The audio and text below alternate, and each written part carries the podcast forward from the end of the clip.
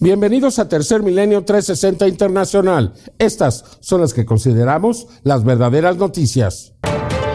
El presidente de los Estados Unidos, Joe Biden, aprueba el proyecto de perforación petrolera Willow en Alaska, una acción contraria a todas las promesas climáticas realizadas por el mandatario a lo largo de su campaña y mandato. Le tendremos todos los detalles. Por su parte, el presidente ruso Vladimir Putin afirma que la existencia de su país depende de la guerra. Un nuevo río atmosférico provoca severas inundaciones en California, Estados Unidos. Además, el ciclón Freddy, considerado como el fenómeno meteorológico más largo de la historia, cumple 36 días y mata a más de 200 personas. Mientras que en Indonesia, el monte Merapi entra en erupción y obliga a miles de personas a huir. Y en noticias del fenómeno ovni, el encubrimiento continúa. Esto luego de que se revelara que un satélite espía estadounidense tomara imágenes de un aparente objeto volador no identificado con forma de tic-tac, un hecho del cual existen informes. Sin embargo, la gran mayoría de archivos se encuentran censurados por las propias autoridades estadounidenses. Además, en el volcán Popocatépetl se presentan nuevamente misteriosos objetos en forma de cilindro, una presencia que se ha venido manifestando con gran intensidad a lo largo de los últimos tres meses en el gran coloso mexicano. Le tendremos las evidencias. Por otra parte, en Italia, el Skywatcher Antonio Ursi capta imágenes extraordinarias de un misterioso objeto en el cielo, mientras que en la ciudad de Charlotte, usuarios de redes sociales graban una posible entidad desplazándose en el cielo, en un hecho que le va a sorprender. Así iniciamos con las noticias más relevantes del día, solo aquí, en Tercer Milenio 360 Internacional. Ahora, Tercer Milenio 360 Internacional con Jaime Maussan. Una de las promesas de campaña de Joe Biden sería que no autorizaría nuevos proyectos de extracción de petróleo. Acaba de autorizar el llamado proyecto Willow en el norte de Alaska, un proyecto que involucra 600 millones de barriles de petróleo es decir, un proyecto contaminante que además va a destruir una zona pristina. No se entiende un presidente que supuestamente era anticalentamiento global, anticambio climático, y está haciendo todo lo posible, por lo contrario, ha autorizado más proyectos de extracción de petróleo que Donald Trump en sus primeros 25 meses. ¿Qué le parece? O sea, un hombre promete, llega al poder y luego se lo olvida. Luego tiene la libertad de hacer lo que él quiera. Las promesas, las promesas se las lleva el viento. Y no en México o Estados Unidos, en todo el mundo. O sea, elegimos a los políticos y los políticos nos fallan, nos fallan. Es algo verdaderamente aterrador, desastroso. Aquí le, presento el famoso proyecto Willow. En una noticia desalentadora, el presidente de los Estados Unidos, Joe Biden, quien prometió ser un líder contra el calentamiento global, autorizó el comienzo del proyecto petrolero Willow dentro de una reserva pristina en el norte de Alaska. Considerado como uno de los proyectos de combustibles fósiles más grandes en la historia de los Estados Unidos, del cual se estima se extraerán más de 600 millones de barriles de petróleo en un periodo de 30 años. De acuerdo a Ben Jealous, director de Sierra Club, la organización ambiental más antigua de los Estados Unidos, el proyecto Willow generará consecuencias que sufriremos durante décadas. Willow será una de las mayores operaciones de petróleo y gas en tierras públicas federales del país y la contaminación de carbono que arrojará al aire tendrá efectos devastadores para nuestras comunidades, la vida silvestre y el clima. Sufriremos las consecuencias de esto en las próximas décadas. Ben Alus, director de Organización Sierra Club. Un análisis publicado por el diario británico The Guardian reveló que el presidente Biden en sus primeros 25 meses de mandato ha otorgado más permisos de perforación para extraer hidrocarburos que el expresidente Donald Trump, poniendo en evidencia que Joe Biden no está cumpliendo con sus promesas en favor del medio ambiente, tal y como lo declaró Raena García de la organización ecológica Friends of the Earth. Biden puede haber prometido no más perforaciones en tierras federales durante su campaña presidencial, pero la realidad ha sido muy diferente. Los hidrocarburos no solo han seguido fluyendo, sino que están en una especie de auge, tanto con la producción de petróleo como de gas. Rane García, miembro de la organización Friends of the Earth. Si el presidente Joe Biden no revierte su decisión de autorizar el proyecto petrolero Willow, su legado quedará marcado como un presidente que mintió y falló con su promesa de hacer todo lo posible para solucionar la crisis climática más importante de nuestros tiempos. Nosotros lo seguiremos informando en Tercer Milenio 360 Internacional. Seguramente que Vladimir Putin nunca pensó que iba a tener esta oposición en Ucrania, que él iba a derrotar fácilmente a este actor hecho presidente, que unos cuantos días dominaría y se quedaría con todo este territorio, y no ha sido así. Acaba de declarar que si pierde la guerra, Rusia dejaría de existir como Estado. Más bien, debería de referirse a él. Rusia seguirá existiendo, pero él, su proyecto político, su futuro político, su vida misma estar en peligro. Y lo mismo dice Zelensky. Zelensky dice que depende de las batallas que se están librando ahora en el Donetsk, el futuro de Ucrania. Para ambos hombres, el resultado es definitivo y estamos convencidos de que van a llegar hasta el final. Durante una visita a una fábrica de aviación en la ciudad de Buriatia al este de Moscú, el presidente Vladimir Putin declaró este martes que lo que está en juego en su conflicto con Ucrania era la existencia misma de Rusia, ya que Occidente está empeñado en separar al Estado ruso, que según el mandatario, lucha por su gente en las regiones ucranianas de Donetsk y Lugansk. Escuchemos. Estamos luchando por nuestra gente que vive en estos territorios, así que no, no es solo una lucha para mejorar las posiciones personales, es una lucha por la propia existencia del Estado ruso, porque nuestros adversarios, en realidad su objetivo, es desestabilizar la situación. No es una situación geopolítica, es una situación existencial sobre la creación de las condiciones de la supervivencia de nuestro país. Vladimir Putin, presidente de Rusia.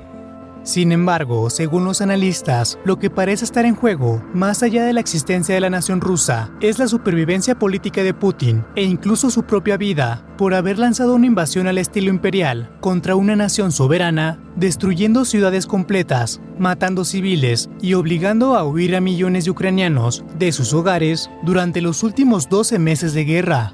Por su parte, el presidente de Ucrania afirmó que la situación sigue siendo dura en el este del país y que el futuro de Ucrania dependía del resultado en los campos de batalla, ya que los planes de Rusia son apoderarse de una gran parte del territorio ucraniano en la región de Donetsk, donde se están llevando a cabo los combates más sangrientos de Europa desde la Segunda Guerra Mundial. Escuchemos las palabras del mandatario ucraniano Volodymyr Zelensky. La situación es muy dura en el este, muy dolorosa. Debemos destruir el poder militar del enemigo y lo destruiremos en Vilorivka y Marinka, Ativka y Bakhmut, Muledar y Kamianka y en todos los demás lugares donde ahora se está decidiendo cuál será nuestro futuro, donde se está luchando por nuestro futuro, de todos los ucranianos. Información para Tercer Milenio 360 Internacional. Rusia continúa atacando a la población civil. Ahora fue en Kramatorsk, donde una persona murió, tres personas resultaron heridas después de que un misil cayó donde vivían. Ucrania ya tiene una pared de más de cuatro metros, donde tiene todas las fotografías y los nombres de los responsables de estos ataques, que van a ser llevados ante la Corte Internacional de Crímenes de Guerra. realmente creo que no se van a salir con la suya, el tiempo lo va a determinar. Aquí le presento la información. Ah, Rusia dice que, que ellos no, no reconocen esas cortes. Al menos una persona perdió la vida y otras tres más resultaron heridas el día de hoy después de que se produjera un ataque con un misil ruso a un edificio de departamentos en la ciudad ucraniana de Kramatorsk. Así lo ha anunciado el presidente ucraniano Volodymyr Zelensky en su cuenta de Telegram, donde escribió: Kramatorsk. Un misil ruso impactó en el centro de la ciudad. Seis edificios de gran altura resultaron dañados. Al menos tres personas resultaron heridas. Una persona murió. Mis condolencias a la familia. Las operaciones de rescate aún continúan. El mal estado sigue luchando contra la población civil, destruyendo la vida y sin dejar nada humano. Todo golpe que se lleve a una vida inocente debe resultar en una sentencia lícita y justa que castigue el asesinato. Definitivamente será así. Volodymyr Zelensky, presidente de Ucrania. Yeven, un vecino del edificio donde impactó el misil, estremecido, nos cuenta lo sucedido. Escuchemos. Estaba en casa, vivo en el cuarto piso de un edificio cercano. Hubo una ráfaga y un ruido sordo, una explosión. Los platos y todo a mi alrededor salió volando. Corrí hacia afuera para ver qué estaba pasando y... y esto... Al mismo tiempo de la declaración escrita de Zelensky, los altos mandos ucranianos, en un muro de 4 metros de largo y 1.5 de alto, han revelado las fotografías y nombres de aquellos soldados, comandantes y generales rusos que han sido señalados de cometer crímenes de guerra en Ucrania. Alexander Filchakov, fiscal jefe de la región de Kharkiv, comenta sobre este muro. Escuchemos. Comenzamos a mapear a los comandantes y generales rusos el año pasado y seguimos actualizándolo semana tras semana. Más de 600 rusos, muchos de ellos funcionarios políticos y militares de alto rango. Los sospechosos van desde altos funcionarios, incluido el ministro de Defensa, Sergei Shoigu, hasta el coronel menos conocido que se cree que es el responsable de algunos de los ataques aéreos más brutales contra Ucrania. Alexander Filchakov, fiscal jefe de la región de Kharkiv. Y es que los ataques rusos contra la infraestructura civil en contra directamente de gente inocente ucraniana son considerados crímenes de guerra por los estatutos de Roma, los cuales deben ser juzgados por la Corte Penal Internacional, un hecho que cada vez se vuelve más lejano, especialmente después de que el mandatario ruso Vladimir Putin, a través de su portavoz Dmitry Peskov, recordara el día de hoy que su nación, es decir, la Federación Rusa, no reconoce la jurisdicción de la Corte Penal Internacional. Escuchemos. No reconocemos este tribunal, no reconocemos su jurisdicción. Dmitry Peskov, portavoz del Kremlin.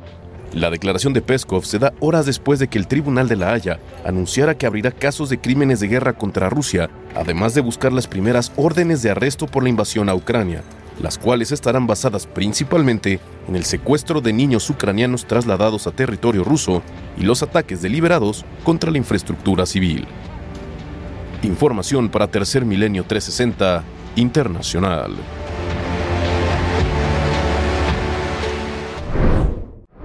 Benjamín Netanyahu, primer ministro de Israel, está logrando lo que muchos no habían podido. Unir a todas las fuerzas y facciones palestinas en su contra, en contra de Israel. Se están uniendo y se está gestando una nueva intifada entre los palestinos. Además, se acercan fechas religiosas muy importantes para ambas culturas, tanto los palestinos, que son árabes, como los judíos. ¿Y qué va a pasar en estos días? Posiblemente algo muy, muy malo. Aquí le presento la información. Las letales medidas del gobierno de Benjamín Netanyahu en contra del pueblo palestino ha ocasionado la movilización de facciones palestinas, que ahora se han unido para consolidar un solo grupo paramilitar de gran fuerza armada, con ello, buscan frenar las incursiones de las fuerzas militares de Israel en Cisjordania y este nuevo grupo paramilitar ha mandado un mensaje fuerte y claro al gobierno de Israel. Escuchemos. Estamos todos aquí, la Brigada Al-Aqsa, la Brigada Al-Quds y la Brigada Al-Qassam. Todas las brigadas están unidas, es un campo y somos hermanos. Ganaremos todos los días, con cada mártir muriendo, ganamos 10 más en su lugar. La unión de este nuevo grupo armado fue impulsada por jóvenes palestinos que están hartos de la violencia y de las muertes en Cisjordania a manos del ejército israelí. Además, estos jóvenes aprendieron vía redes sociales muchas de las técnicas militares con las que ahora pretenden frenar las incursiones letales de Israel. Escuchemos a uno de los militantes de este nuevo grupo armado palestino. Miedo. ¿Miedo a qué? ¿La muerte? Nos enfrentamos a la muerte todos los días. Cuando caminamos por la calle, nos enfrentamos a la muerte. ¿De qué debo temer? No, no debo temer nada. Tanto para Israel como para Palestina se avecinan fechas importantes en el calendario religioso y con ello una gran incertidumbre y tensión entre ambos bandos, pues la unión de estas facciones palestinas y el nulo cese a la violencia por parte del primer ministro de Israel, Benjamín Netanyahu, podría causar una tercera intifada en Israel. Escuchemos. El número de militantes está aumentando y el enemigo debe saber que la matanza y la violencia que están cometiendo en contra de nuestro pueblo solo aumenta el número de combatientes. Seguiremos informando para Tercer Milenio 360 Internacional. Bueno, pues continúa la incertidumbre en todos los mercados mundiales debido a la caída de dos bancos en los Estados Unidos, el Silicon Valley Bank y el Signature Bank. Ambos eh, pues prácticamente están cerrados, eh, muy posiblemente sean rescatados, alguien los podría comprar y entonces se podría pues superar esta etapa de, de posible recesión que se está dando en Asia bajaron las bolsas de valores debido a lo que está ocurriendo en los Estados Unidos. En la economía todo parece estar interconectado y si pasa algo en un lugar, repercute en los demás. Aquí la información.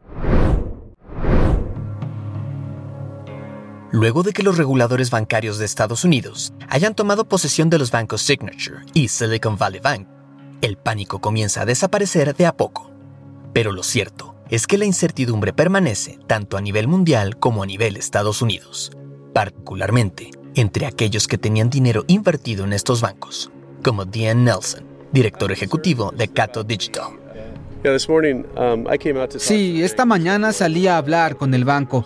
Me puse en línea con muchos otros fundadores y directores ejecutivos solo para averiguar qué estaba sucediendo y luego también las opciones que tenemos. Y realmente como director ejecutivo tenemos que asegurarnos de que tanto nuestros empleados, nuestros clientes y nuestros inversores, ya sabes, estamos protegiendo las cosas que tenemos. Entonces, eso es lo que estamos buscando explorar. A pesar de que el presidente estadounidense Joe Biden se haya pronunciado a favor de la tranquilidad, ya que el flujo de efectivo estaba asegurado, los mercados financieros internacionales reaccionaron a estas noticias. El índice bancario SP500 cayó un 0.5% el viernes, después de una caída del 6.6% el jueves, mientras que el índice bancario KBW Nasdaq Bank cayó un 2.8%, en tanto que el índice bancario STOXX Stocks de Europa cayó casi un 4%, su mayor descenso de un día en aproximadamente un año. A final de cuentas, espera que Silicon Valley Bank se ha rescatado y vendido al mejor postor. Mientras tanto, se ha asegurado que el flujo de efectivo sigue disponible para sus clientes e inversores. Todo en medio de la incertidumbre financiera. Seguiremos informando para Tercer Milenio 360 Internacional.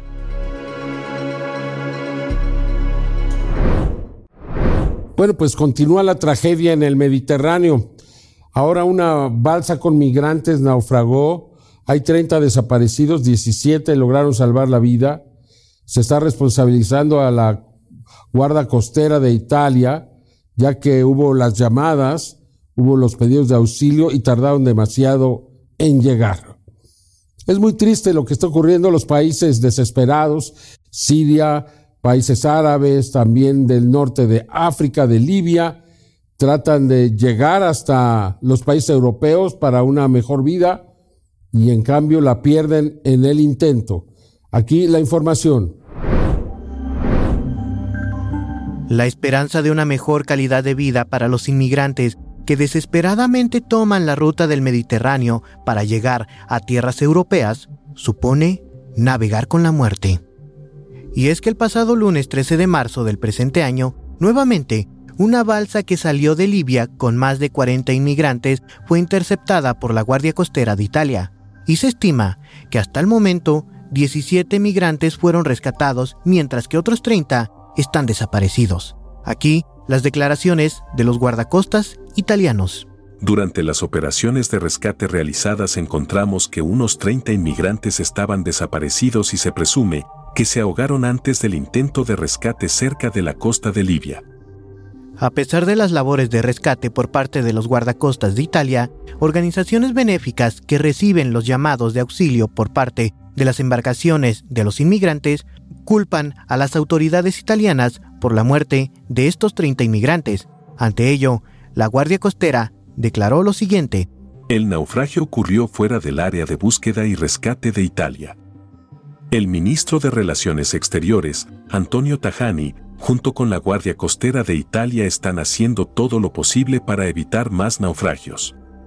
Por su parte, las autoridades costeras han declarado que el número masivo de inmigrantes que cruzan por el Mediterráneo es un problema alarmante, pues los barcos de rescate se ven superados en número por el masivo éxodo migratorio en el Mediterráneo. Información para Tercer Milenio 360 Internacional.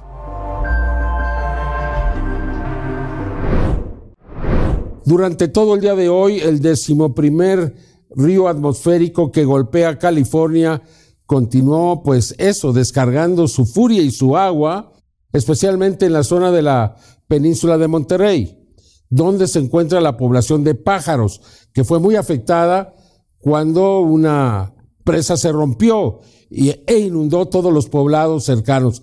Es increíble. Hace unos días o unos meses, California no tenía agua se hablaba ya del día cero en California. Y ahora pues están pues eh, ahogados en agua, como dicen por ahí. Hay veces que el pato nada y hay veces que ni agua bebe. El undécimo río atmosférico de la temporada ya se hace presente en California, trayendo consigo mucha agua para la región. Una de las localidades más afectadas ha sido la comunidad de Pájaro, en el condado de Monterey, y es que desde el viernes 10 de marzo por la noche se registró una falla en el dique del río Pájaro, propiciado por la gran cantidad de lluvia que se tuvo ese día, ocasionando que las calles de Pájaro, en el centro de California, se inundaran.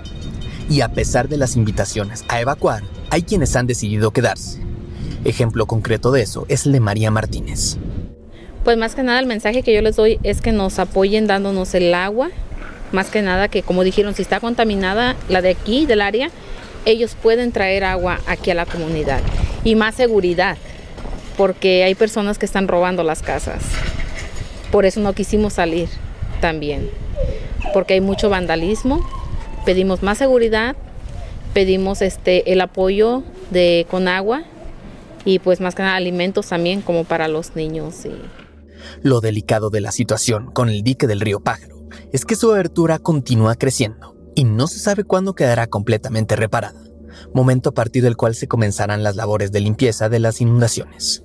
Y entonces sí, la mayoría de los más de 8.500 residentes que han sido evacuados podrán regresar a sus hogares. Seguiremos informando para Tercer Milenio 360 Internacional.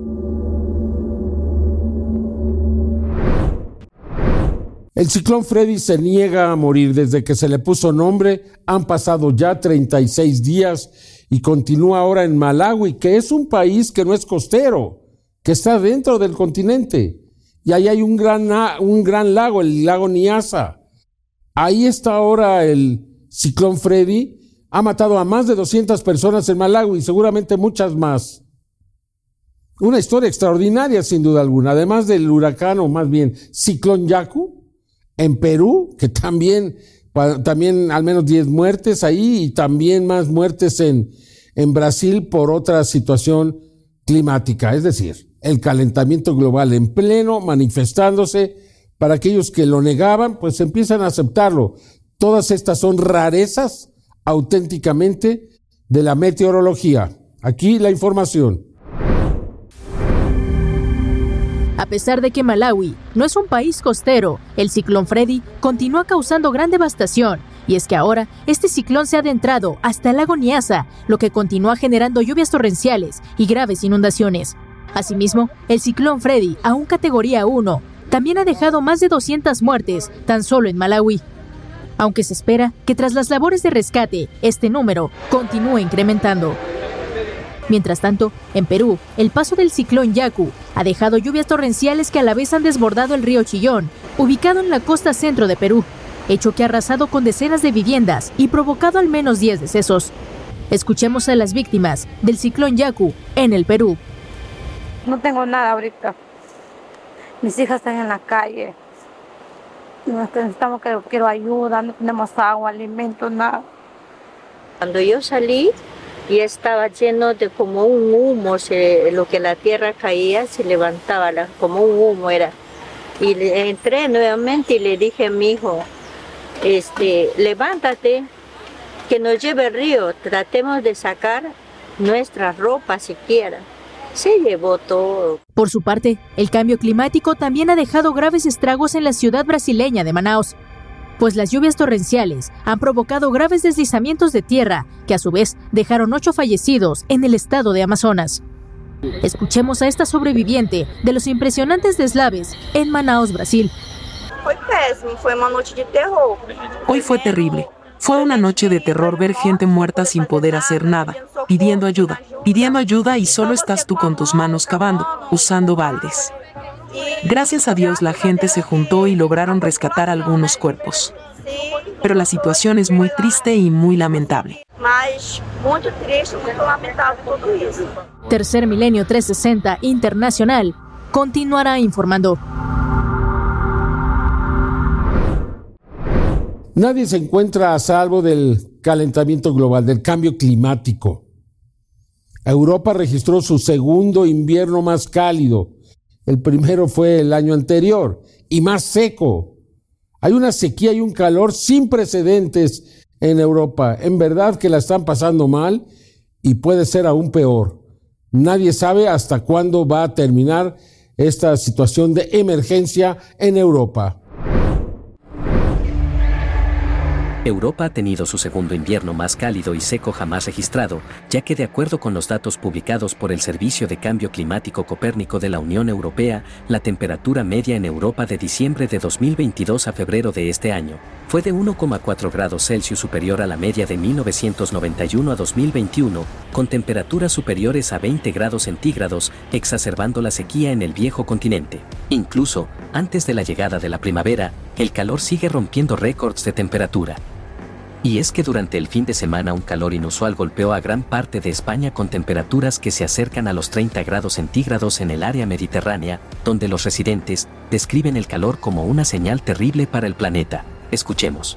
Hace mucho calor, no agradezco esta primavera y no es necesario, es horrible para el planeta y para todos.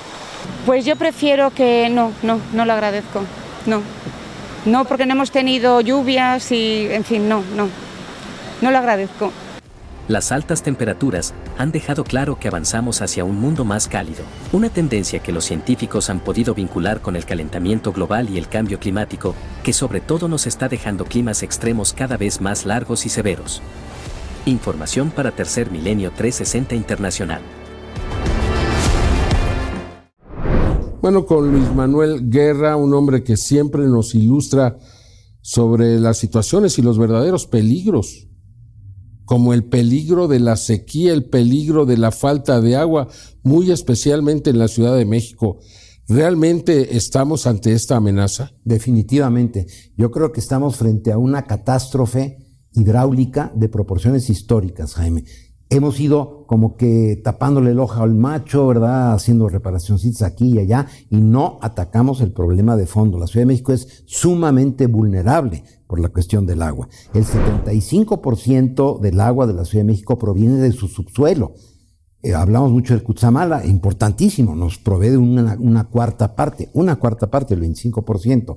El 75% lo seguimos extrayendo en una ciudad que se está hundiendo precisamente por el colapso de las arcillas, al secarse, ¿verdad? Al quitarles el agua, pues se van comprimiendo y eso está causando el, el hundimiento. Pero el problema que tenemos es precisamente las fugas de agua que se tienen. mucha gente me ha dicho, bueno, pues si se fuga el agua, se recarga el acuífero. No, es un desconocimiento geohidrológico impresionante. El acuífero está bastante más abajo y lo que se llama el manto freático, que es donde quedan eh, las eh, fugas, bueno, pues no tiene nada que ver con lo que estamos extrayendo de agua potable. Punto uno Eh, pero el más importante es, tenemos un manejo inadecuado, no solamente de la Ciudad de México. Mira lo que pasó ayer en Monterrey, lo que está sucediendo en la esquina noroeste de la República Mexicana, ¿no?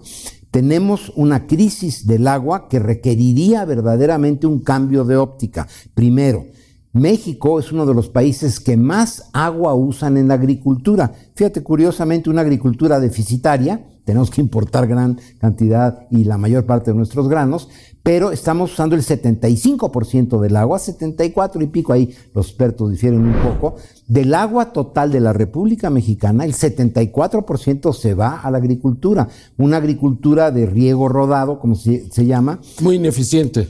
Se evapora una, una parte importantísima, la otra se infiltra muy rápido, no tenemos tecnificación en el campo, lo hemos abandonado prácticamente. Luego tenemos subsidios totalmente absurdos, como que no se le cobra la energía eléctrica a los agricultores en las bombas que usan para sacar el agua. Entonces, las bombas están todas oxidadas, rotas, etcétera, y ahí tenemos desperdicios muy importantes. En la Ciudad de México, el 50% del agua que extraemos y que producimos de otras cuencas se desperdicia. No es ni para Dios ni para el diablo.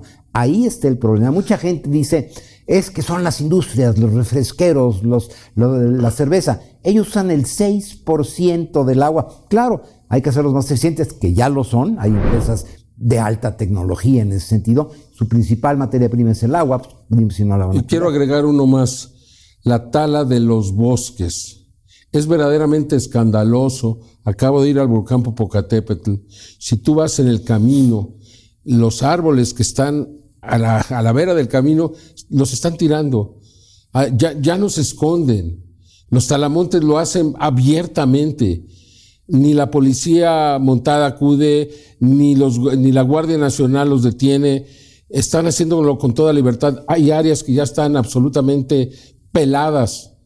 Y esto también nos afecta. Se infiltra menos agua. Desde luego. ¿Y por qué no se hace un crimen de lesa humanidad, un crimen de Estado, un crimen realmente en contra de la sociedad, el tirar estos árboles. O sea, ahora las eh, bandas criminales están también, desafortunadamente, sobre nuestros bosques. Definitivamente es crimen organizado. Eh, ha habido ejecuciones, eh, han partido en dos con las motosierras a los inspectores, etcétera, ¿no? Ahí tenemos un problema de aplicar. Las leyes existen, ¿eh? Sí es un crimen estar talando en una forma. Sí, pero agarran a uno y que le dan unos meses de prisión. Exacto. Es una simulación. tiene que ser un crimen muy grave, de 20, 30, 50 años. Claro. No lo sé, pero a mí me, partió el corazón ver lo que están haciendo con nuestros bosques. Aquí no lejos, camino al Popocatépetl. Los que vayan, si usted va, ya lo verá. Verá lo que está pasando. No, y en Morelos, en Huitzilac, etcétera, es, como dices, ya es totalmente evidente, ya no se esconden. Ahora, estamos en una crisis que va a eh, derivar, digamos, una crisis social. La falta de agua deriva siempre en, eh, problemas sociales. Y entonces vamos a voltear a ver estas cosas. Vamos a tener el momento, Jaime, en que las pipas de agua tengan que ser escoltadas por jeeps del ejército, porque la gente va a saltar las pipas por falta de agua. No quiero pensar en ese momento, Luis Manuel. Es verdaderamente atroz, es, un peligro que está a la vuelta de la La falta de financiamiento para el mantenimiento de las redes. No se están financiando. No está financiando. Bueno, le recortan el presupuesto a todo lo que tiene que ver con mantenimiento. Pero este, este es debido a muerte. Sí, exactamente. Este es debido a muerte. Muchas gracias, Luis Manuel. Y nosotros seguimos aquí en Tercer Milenio 360 Internacional. Únete a la comunidad de Mausan TV y ponte al día con las noticias más importantes y relevantes del fenómeno ovni, cambio climático y los hechos que están cambiando la historia. Sigue hoy mismo a Mausan TV y descubre un mundo de información nueva para ti. El volcán Monte Merapi en Indonesia eh, volvió a tener una gran erupción este 11 de marzo. Eh, hay aldeas completas sepultadas bajo la ceniza. La situación es realmente muy extrema. Hasta el momento no se reportan víctimas, pero esto podría cambiar en cualquier momento. La situación es también de emergencia.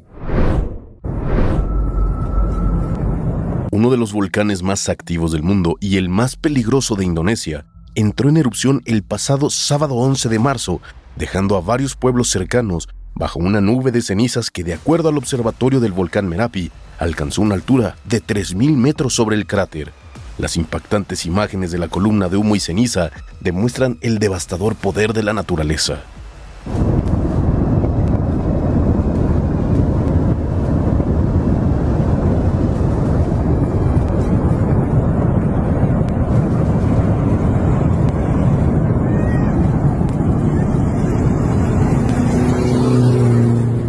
Parte, la Agencia Indonesia de Gestión de Desastres indicó que por el momento no se ha registrado ninguna víctima mortal de la erupción y añadieron que no es recomendable hacer actividades al aire libre en la zona circundante al volcán. Para anticipar el posible peligro de la erupción del monte Merapi, se aconseja al público cesar cualquier actividad en la zona de peligro, Agencia Indonesia de Gestión de Desastres. Ante esta situación, las autoridades indonesias han subido el nivel de alerta del Merapi al segundo más elevado desde noviembre de 2020, pues las erupciones y exhalaciones del volcán Merapi continúan, y recomendaron tanto a la población como a los turistas abandonar un área de 7 kilómetros alrededor del volcán para evitar incidentes mortales. Continuaremos informando para Tercer Milenio 360 Internacional. Snapchat no se quedó atrás y ya también implementó su propio chatbot de inteligencia artificial, se llama MyIE. Y esta, pues resultó más audaz que las demás. Aquí le voy a presentar algunas de las preguntas y las respuestas que dio, porque supuestamente esta es muy segura para niños. Usted me dirá, le preguntaron, ¿cómo puedo esconder el aliento alcohólico? Y dio consejos. ¿Cómo puedo esconder que fumé marihuana? Y también les dio consejos. Imagine usted, se le pararon los pelos al interlocutor, al hombre que lo estaba analizando aquí, la información. Recientemente Snapchat, una popular aplicación para teléfonos móviles que permite compartir archivos multimedia, decidió lanzar un programa de inteligencia artificial cuyo principal atractivo es que supuestamente sería seguro para los menores de edad. Un reportero del diario The Washington Post mantuvo una conversación por medio de mensajes de texto con este programa llamado Mi Inteligencia Artificial y descubrió que aún está lejos de ser realmente seguro para personas jóvenes. El reportero de nombre Geoffrey Fowler fingió ser un adolescente de 15 años y pidió consejo al programa sobre qué bebidas alcohólicas comprar y cómo esconder el aliento alcohólico o el aroma de la marihuana. El programa, por medio de texto, le dijo esto. No puedo sugerirte marcas específicas de cerveza, pero hay muchos tipos entre los cuales elegir, cada uno con sabor y características únicas podrías mascar chicle o mentas para disfrazar el aliento alcohólico. Para eliminar el olor de la marihuana, abre las ventanas y utiliza ventiladores. También podrías utilizar aromatizantes, velas o aceites esenciales. En otra conversación, el reportero fingió ser un joven de 13 años y pidió consejo al programa sobre tener relaciones sexuales con una persona de 31 años de edad. Esto no pareció ser un problema para el programa de inteligencia artificial, quien sugirió lo siguiente. Para hacerlo especial, deberías considerar crear el ambiente apropiado con velas o música. Tal vez planear una cita para hacerlo más romántico. Estos ejemplos demuestran que las aplicaciones de inteligencia artificial están aún lejos de ser realmente seguras para los menores de edad, a quienes no debería utilizarse como conejillos de indias en el desarrollo de esta tecnología. Información para Tercer Milenio 360 Internacional. Murió Dick Fosbury. ¿Lo recuerda usted? Al menos yo sí lo tengo muy presente. El primer hombre que saltó de espaldas en un salto de altura libre. ¿Y sabe dónde fue? Aquí en México, en las Olimpiadas de 1968. Sorprendió a todo el mundo. Nadie lo había hecho antes. Murió a los 76 años aparentemente de cáncer y su estilo sigue siendo el que prevalece en las competencias, especialmente las olímpicas. Y por ello seguramente su nombre será recordado. Y nosotros en México, bueno, pues lo abrazamos como nuestros, porque aquí, aquí fue donde por primera vez se presentó el salto de espalda de altura. Aquí la información. Un profundo dolor y el luto invaden al mundo del atletismo por la muerte del estadounidense Dick Fosbury, quien perdió la batalla contra un linfoma el pasado 12 de marzo. Fosbury, originario de Portland, quien empezó a experimentar desde joven con el procedimiento que posteriormente fue llamada Fosbury Flop, falleció el pasado domingo a los 76 años. En este video se puede apreciar a Fosbury saltando de espaldas y arqueando su cuerpo, lo cual más adelante lo llevaría a ganar una medalla de oro en las Olimpiadas.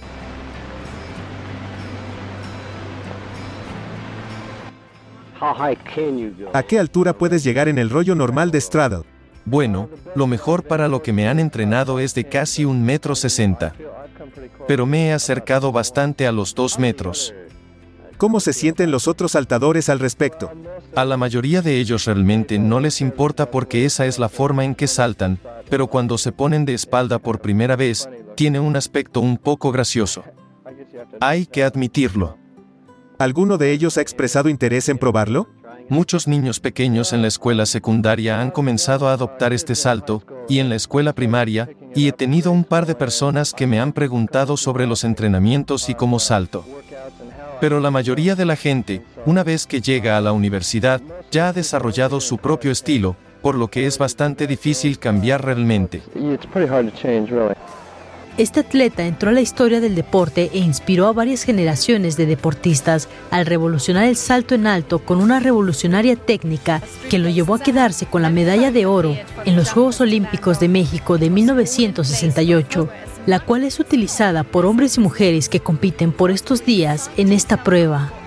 El amor de Fosbury por México, donde se consagró como uno de los mejores atletas, era tanto que el 12 de octubre del 2018 regresó para celebrar el aniversario 50 de los Juegos Olímpicos de México de 1968. Es muy emotivo volver a donde estaba mi victoria y realmente donde comenzó la revolución, para cambiar el evento en el que todo el mundo usa mi estilo.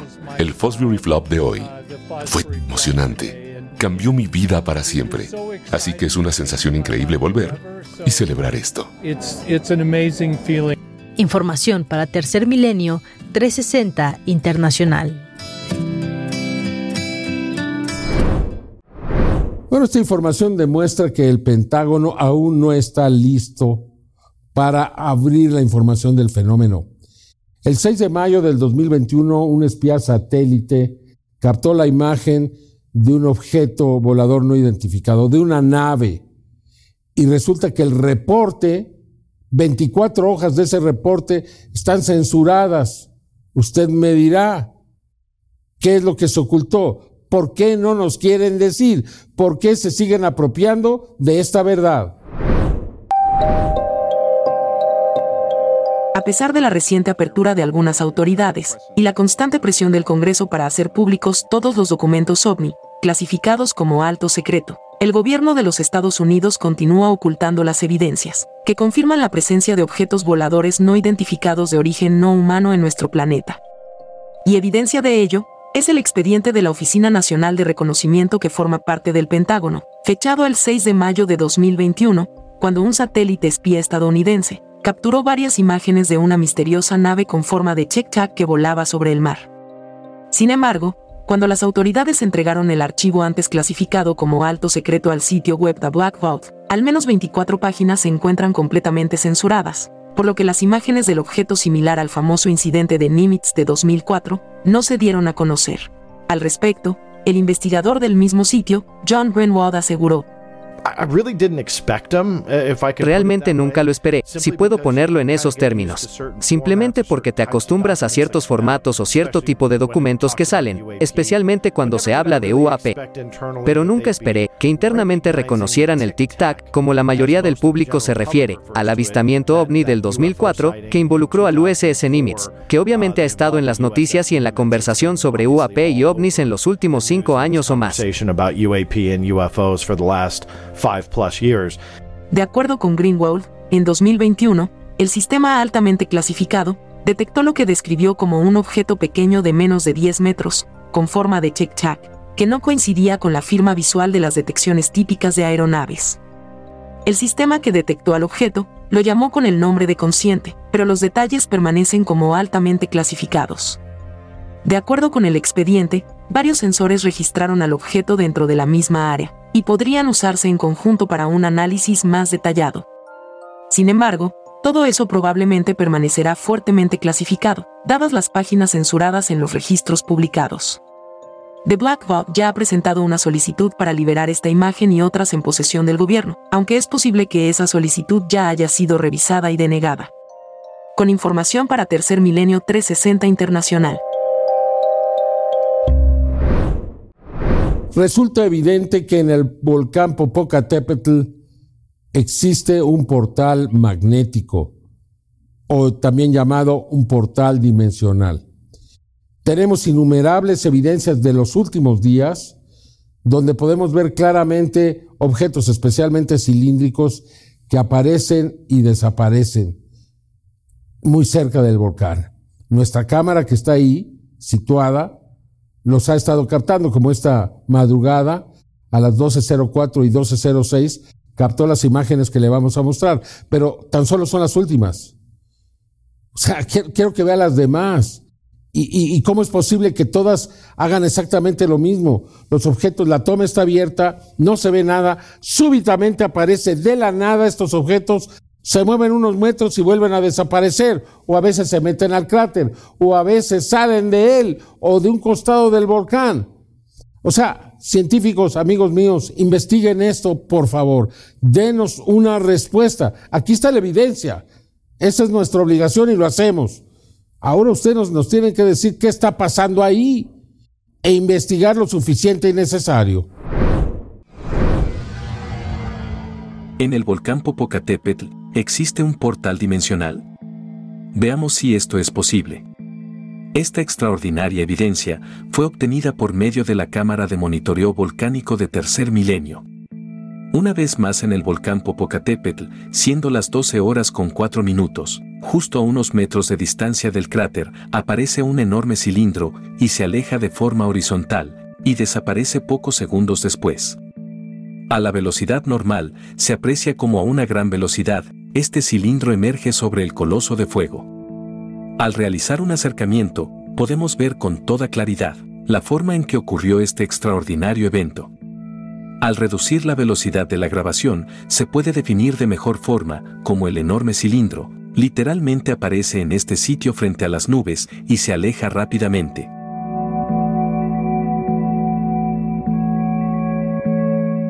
Unos momentos después, a las 12 horas con 6 minutos, aparece otro enorme cilindro, y desaparece en el mismo sitio. En este caso, el cilindro es de mayores dimensiones. Al congelar un cuadro de la toma, podemos apreciar la forma geométrica que presenta este enorme objeto. Nos llama la atención, como con mayor frecuencia se manifiestan estos fenómenos aéreos anómalos. En una zona donde se piensa, existe un portal dimensional. Veamos en cuántas ocasiones en fechas recientes se han presentado estos cilindros sobre el volcán. 7 de marzo del 2023, a las 23 horas con un minuto, se registró, como de pronto, aparece en el costado derecho del volcán un enorme cilindro, el cual se aleja a una velocidad extraordinaria y al final simplemente desaparece. El día 6 de marzo del 2023, a las 3 de la madrugada con 3 minutos, un enorme cilindro aparece por la parte de atrás, del lado derecho del Popocatépetl, y asciende de forma completamente vertical hacia el espacio. Incluso podemos apreciar cómo este objeto atraviesa las nubes, lo que nos revela que éste se encontraba próximo al volcán. El día 6 de febrero del 2023, un objeto en forma de cilindro de enormes dimensiones, aparece justo arriba del cráter del volcán y comienza a alejarse rápidamente de forma horizontal, y en un punto desaparece. En el acercamiento, podemos apreciar que se trata de un enorme cilindro. El día 5 de diciembre del 2022, se registró como un objeto se dirige directamente hacia el cráter, incluso se observa como cruza, por entre la columna de ceniza y vapor que en esos momentos estaba emitiendo el coloso de fuego.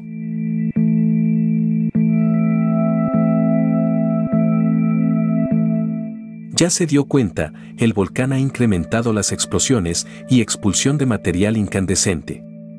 Al mismo tiempo, se ha incrementado el número de objetos en forma de cilindro, los cuales aparecen, y desaparecen justo sobre el cráter del volcán Popocatépetl, donde es muy posible que exista un portal dimensional. Información para Tercer Milenio 360 Internacional. Otro de los fenómenos que se están multiplicando es el de los objetos anómalos. Y quiero decirle anómalos. Aquí le voy a presentar dos casos, uno de Italia, captado por nuestro amigo Antonio Ursi, otro de los Estados Unidos, captados en los últimos días, las últimas horas, y, no, no sabemos qué es esto. Las imágenes son muy extrañas. Ahí hay algo, y evidentemente es algo que parece inteligente, pero no sabemos qué es. ¿Son aves o qué es? Aquí las imágenes. La mañana del lunes 13 de febrero del 2023, Antonio Ursi, considerado como el mejor cazaovnis del mundo, se dirigía a realizar unas compras en la localidad de Cimicello Bálsamo, en Italia, cuando tuvo la oportunidad de registrar la presencia de un misterioso objeto anómalo que se situó a muy baja altura. En esta ocasión se trata de una evidencia en video de un objeto con una forma muy rara, la cual se ha venido presentando en diversas partes del mundo. Para apreciarlo con mejor detalle, realizamos un acercamiento. El misterioso visitante es difícil de describir, ya que expone una forma extraña. Su estructura emana una fuerte luminiscencia derivada de una fuente de energía muy intensa. ¿De qué clase de tecnología podría tratarse esto? Como señalamos, en todo el mundo se están registrando objetos anómalos, con formas muy diversas, difíciles de entender. Para acrecentar el misterio, observen esta toma contrastada cómo del objeto se proyecta una especie de haz de luz corto, es decir, que este no se proyecta hacia el infinito y solo se prolonga hasta un punto determinado. Sin duda una evidencia que confirma la gran oleada de avistamientos de objetos con formas anómalas.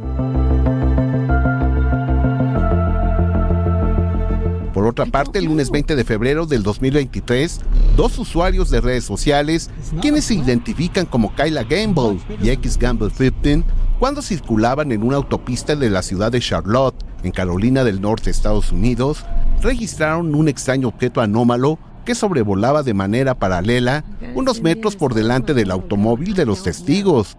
Del mismo modo, el objeto expone en primera instancia una forma inusual. Omar Caballar, intrigado por lo que se observa en esta grabación, realizó un análisis detallado de la secuencia, hallando información relevante en el video que pone de manifiesto el alto grado de extrañeza de este objeto anómalo. Primero lo estabilizó, lo que permitió observar la extraña composición del objeto, el cual expone una especie de domo prominente en la zona superior y algo que parecería un apéndice en la zona central inferior. Asimismo, al apreciar a profundidad la imagen estabilizada, podemos notar que cambia de forma, sugiriéndonos la posibilidad de que podría tratarse de algún tipo de organismo vivo es decir, que podría tratarse de una entidad. ¿De qué se tratan estos objetos? ¿Por qué han venido presentando estas formas tan raras? ¿Usted qué piensa? Como apuntamos, algo muy importante está ocurriendo en los cielos de todo el mundo.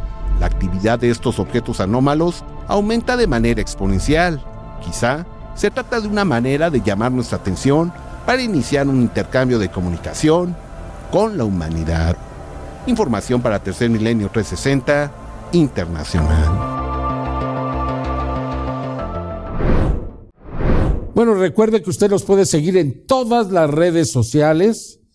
Aquí le presentamos este eh, QR, usted lo puede escanear y esto lo lleva directamente a lo que usted quiera, cualquiera de ellas, desde Twitter, YouTube, lo que quiera, este, Instagram, eh, TikTok, etcétera, etcétera. Así es que Aprovechelo, síganos, sea parte de la familia, porque aquí se va a enterar de la nueva realidad, no en otro lugar, aquí se va a enterar. Y si algo pasa, usted tiene que inmediatamente sintonizarlos, porque aquí tendrá la información. Muchas gracias por acompañarnos. Yo lo espero en la siguiente emisión de Tercer Milenio 360 Internacional. Hasta entonces.